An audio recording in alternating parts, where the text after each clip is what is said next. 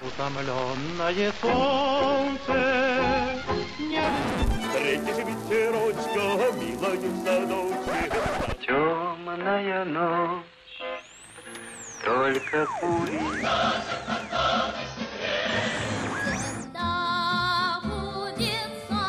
Надо защищается блестяще.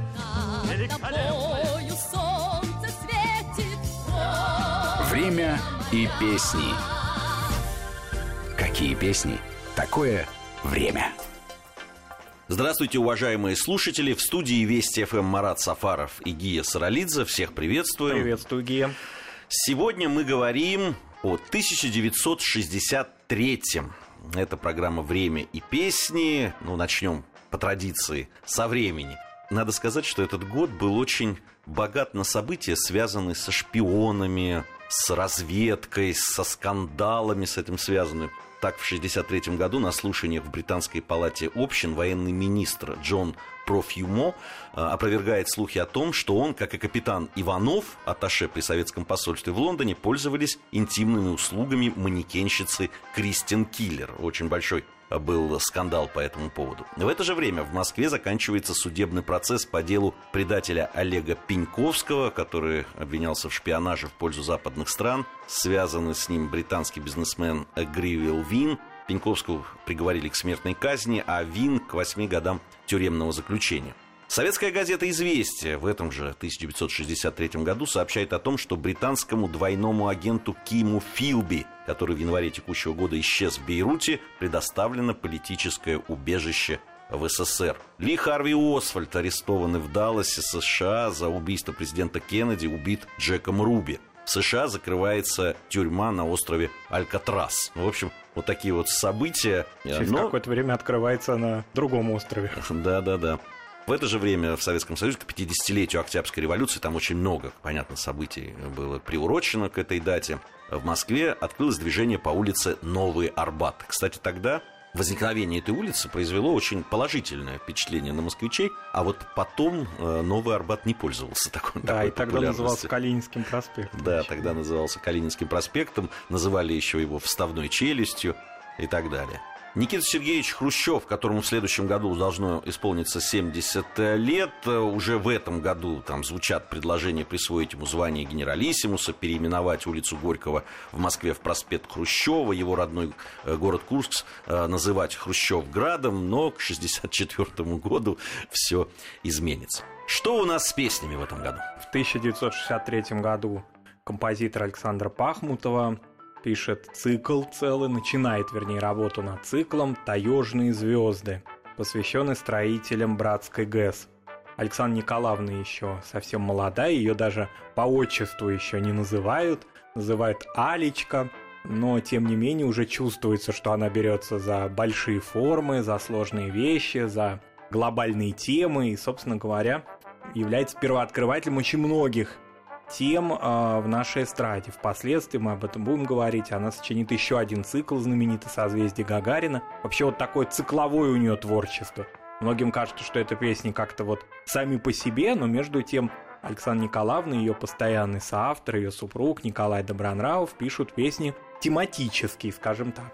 Ну и пишут о том, что знают, то, что чувствовали и увидели своими глазами. Дело в том, что в том же 1963 году с делегацией из Москвы, в которую входили Помимо Пахмутова и Добронравова входил еще их соавтор тех времен поэт Сергей Гребенников, друг Николая Николаевича Добронравова, а также дуэт, мы об этом говорили, парадоксальный сейчас, как-то странно даже произнести дуэт Иосиф Кобзон и Виктор Кахно.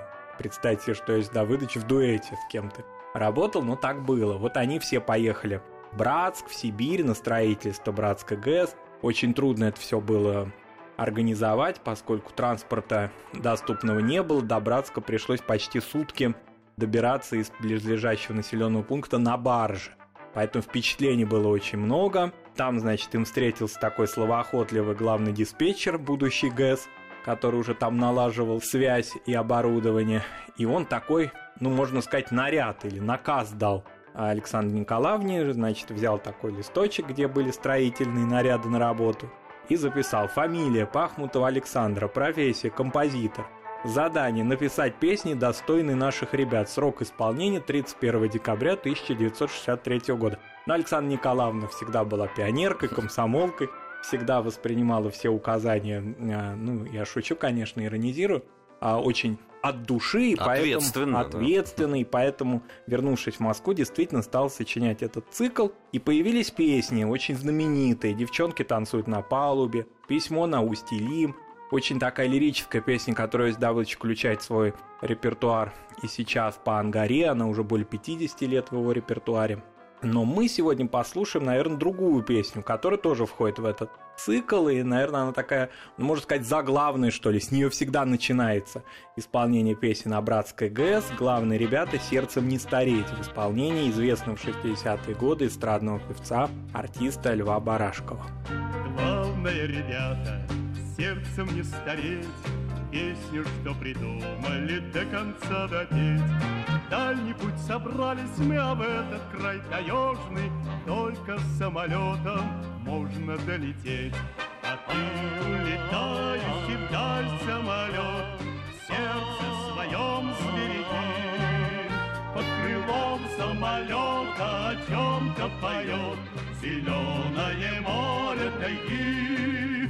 Под крылом самолета о чем-то поет Зеленое море тайги.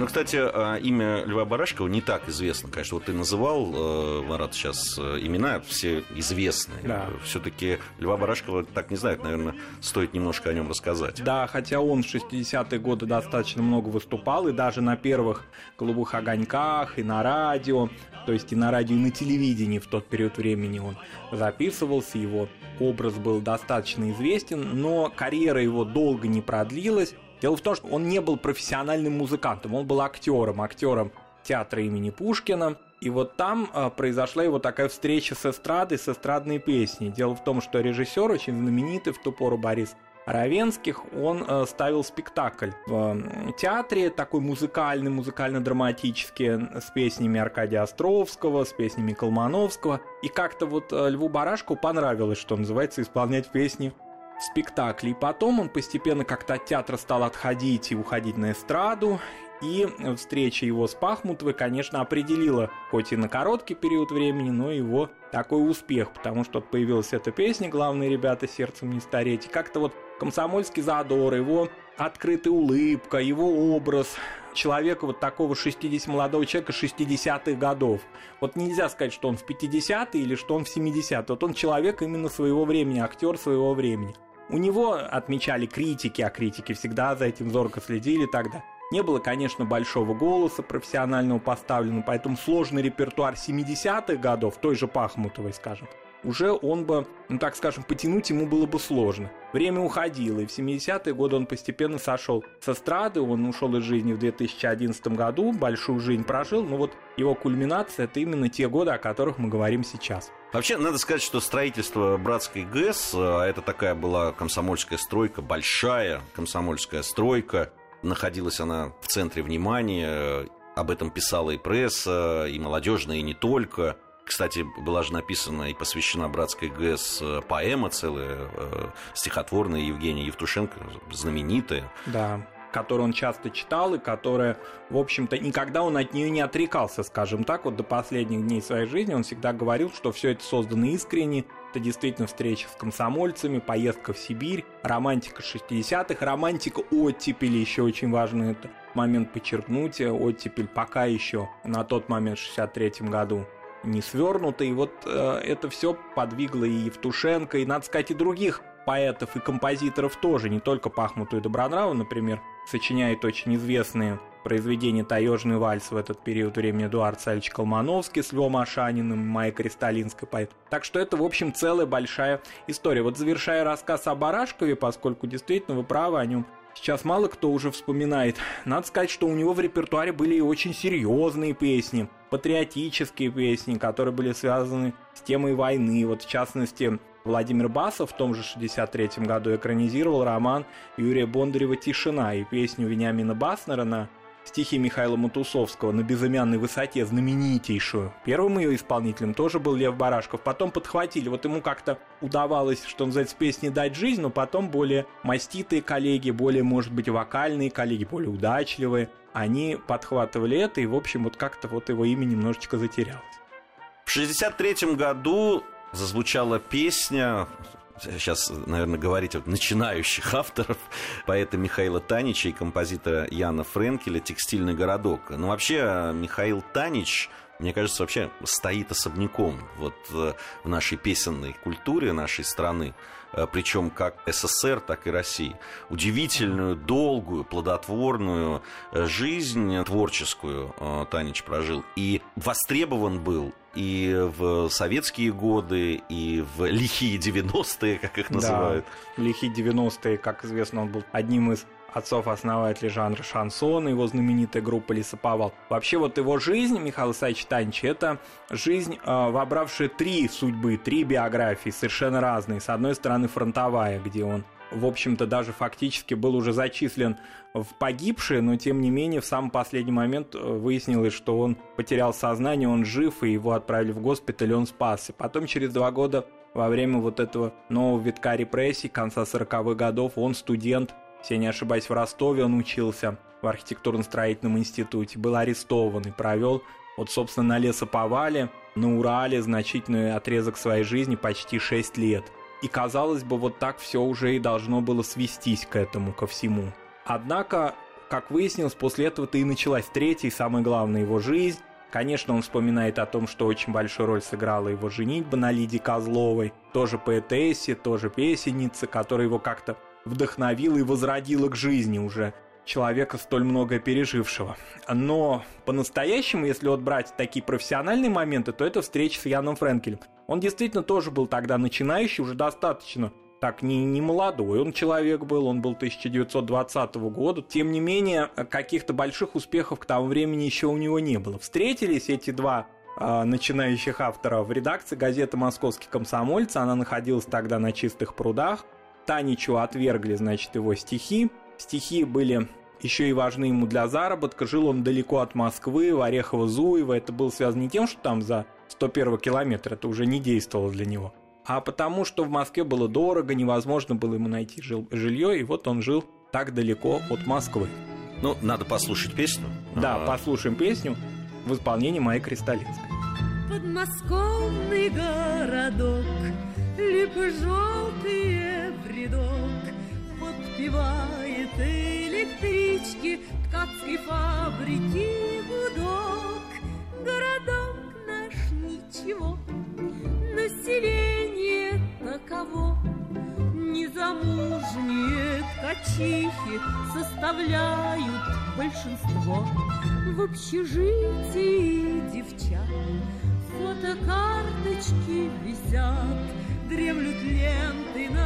на гитарах и будильники стучат, но в хороший вечерок загляну на огонек в нашу комнату девичью, бывший флотский паренек. Майя Кристалинская, Михаил Танич, композитор Ян Френкель, «Текстильный городок». Э, у нас сейчас пришло время новостей. После новостей мы с Маратом вернемся в студию и продолжим э, говорить о 63-м. Это программа «Время и песни». Время и песни.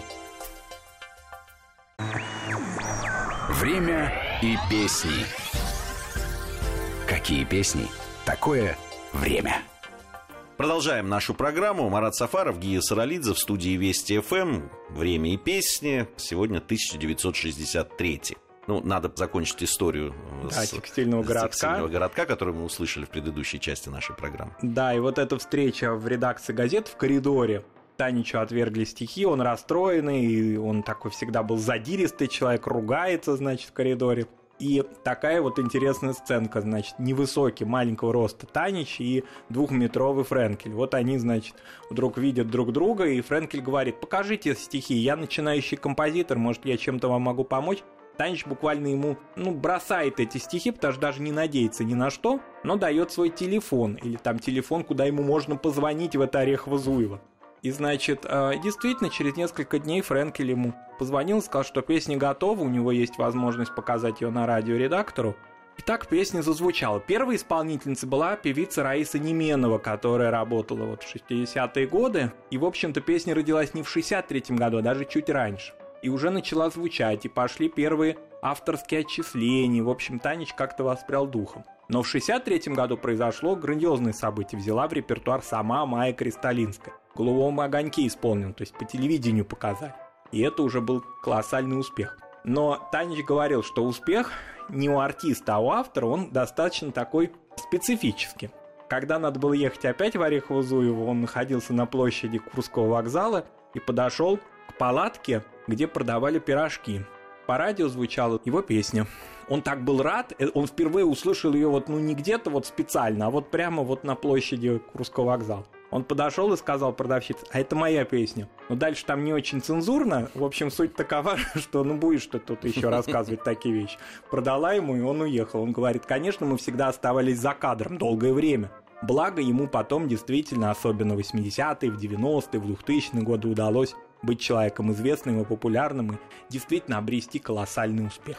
А следующая песня, о которой мы хотим рассказать, и фрагмент, который послушать, была написана на стихи Михаила Танича. Совсем другой жанр, совсем другой жанр. Песня, которую прекрасно знают и сейчас, она исполнялась, кем только не исполнялась. Это песня «Черный кот» э, э, Юрий Саульский. Э, появилась она в 63-м году. Тоже, в общем, такая история это создания песни интересна. Ну да, она очень интересна в том смысле, что Танич вот принес Саульскому свой текст. Танич уже за эти два, там, полтора года стал достаточно известным, он был энергичный человек, перезнакомился уже с композиторами и к Саульскому пришел. Саульский был вот такое слово, можно к нему применить, модный композитор. Он всегда работал на, каком-то, на какой-то грани между советской эстрадой и джазом, какими-то западными ритмами. И, в общем, к нему стремились и артисты, и поэты-песенники. Саульский сочинил песню, показал ее, на радио ее записали и сразу сказали редакторы, что это будет хит. Ну, тогда слово «хит», может быть, не употребляли, Саульский так уже, что называется, вспоминая прошлое, употребляет современные слова, но во всяком случае, что это будет популярная песня, тем более, что ее передали и очень известные певицы Тамаре Миансаровой, о которой мы уже говорили в предыдущих программах, и песня зазвучала. Но сразу же началась критика. Ну, твист, конечно. Твист классический, да. Мы уже в одной из предыдущих программ, посвященных песням о Москве, говорили о твисте Арно Бабаджаняна «Лучший город Земли», которая даже вот некую паузу в своей истории имела запретительную. Здесь какие-то были скорее проработки. То есть это вот история как с ландышами. То есть это какая-то вялотекущая, такая ни, ни к чему не обязывающая, то есть не запретительная, а вялотекущая неприятная есть, история. Да, раздражала. Раздражала некоторых. постоянно. И вот всякие... Особи, особенно особенно, видимо, раздражала ее популярность. Конечно. И на разных совещаниях творческих работников, Московского отделения союз композиторов, вот везде начиналось это обсуждение. Но Саульский был всегда как-то вот человек, которому успех сопутствовал. То есть, несмотря на различные какие-то проблемы, в том числе и с черным котом, который, в общем, ему вменяли в то, что это вот... Как же так, серьезный композитор, говорили ему, значит, маститые коллеги, зачем это вообще нужно? Это развращает вкусы советского слушателя. Тем не менее, песня звучала, и действительно после Миансарова ее стали исполнять и другие, в том числе и в наше время, и доктор Ватсон, и а, Валерий Сюткин, да как известно, да. много кто. Но мы услышим в классическом, классическом исполнении, исполнении Тамара Миансарова. Жил да был черный кот за углом, И кота ненавидел весь дом. Только песня совсем не о том, как не ладили люди с котом. Говорят, не повезет, если черный кот дорогу перейдет, а пока наоборот.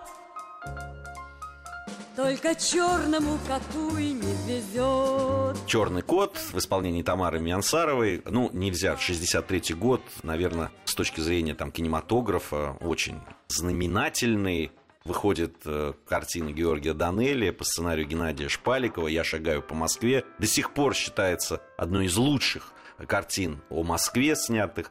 Добрая, лирическая, с большим количеством юмора хорошего, прекрасные актерские работы, ну и, конечно, песни. И главное, что песня сочинилась, как вспоминают участник съемочной группы, как вспоминает сам Георгий Николаевич Данели, прямо на съемочной площадке. Шпаликов сочинил ее буквально там на ходу как-то.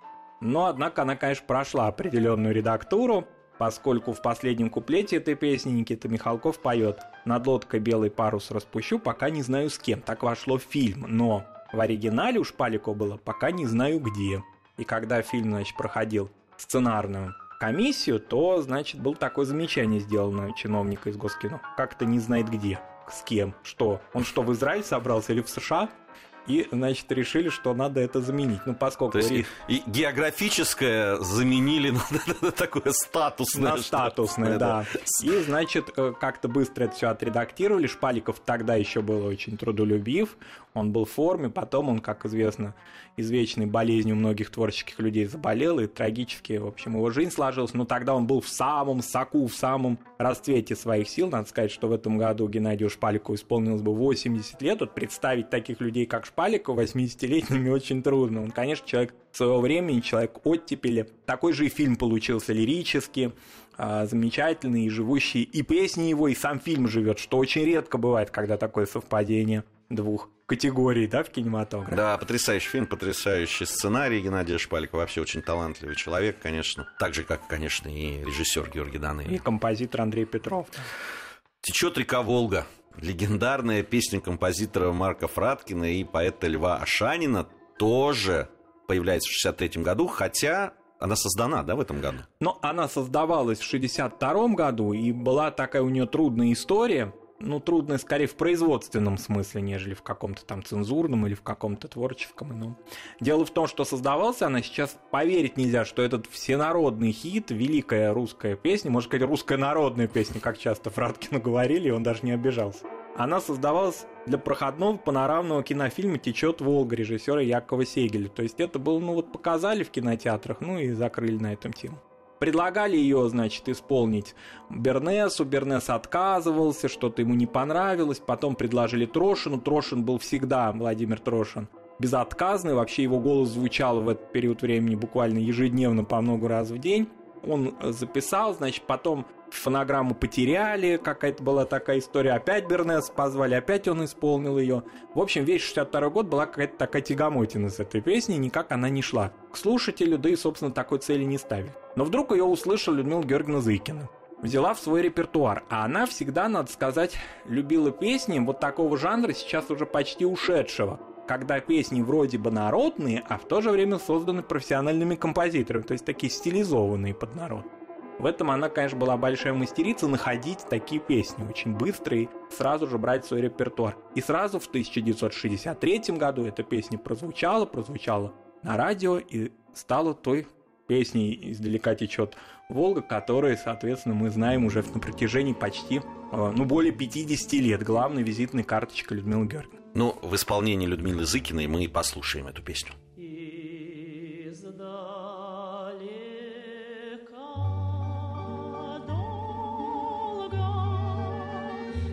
Река Волга, течет река Волга, конца и края нет. Среди хлебов спелых,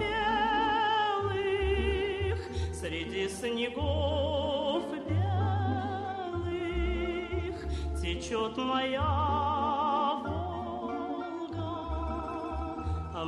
лет. Надо сказать, действительно, Людмила Зыкина, конечно, поет эту песню великолепно. На самом деле, вот этот вариант Людмилы Зыкиной «Течет река Волга», она очень полюбилась слушателями, и не только в Советском Союзе. Например, вообще в, в, запад... в западных СМИ вообще э, Зыкину очень часто называли «Мисс Волга». Конечно, это визитная карточка была ее песни. Я, я слышал даже в, испол... в немецком переводе. А я слышал в исполнении Марк Наумча Бернеса вот что-то как-то не его. Бывает так несовпадение ну, песни. Ну, видимо, недаром он все-таки не хотел ее петь. Да, ему навязывали, навязывали. Ну что ж, вот таким мы увидели 1963 год э, в программе «Время и песни». Марат Сафаров, Гия Саралидзе были в студии Вести ФМ. Надеюсь, совсем скоро вновь с вами встретимся. «Время и песни»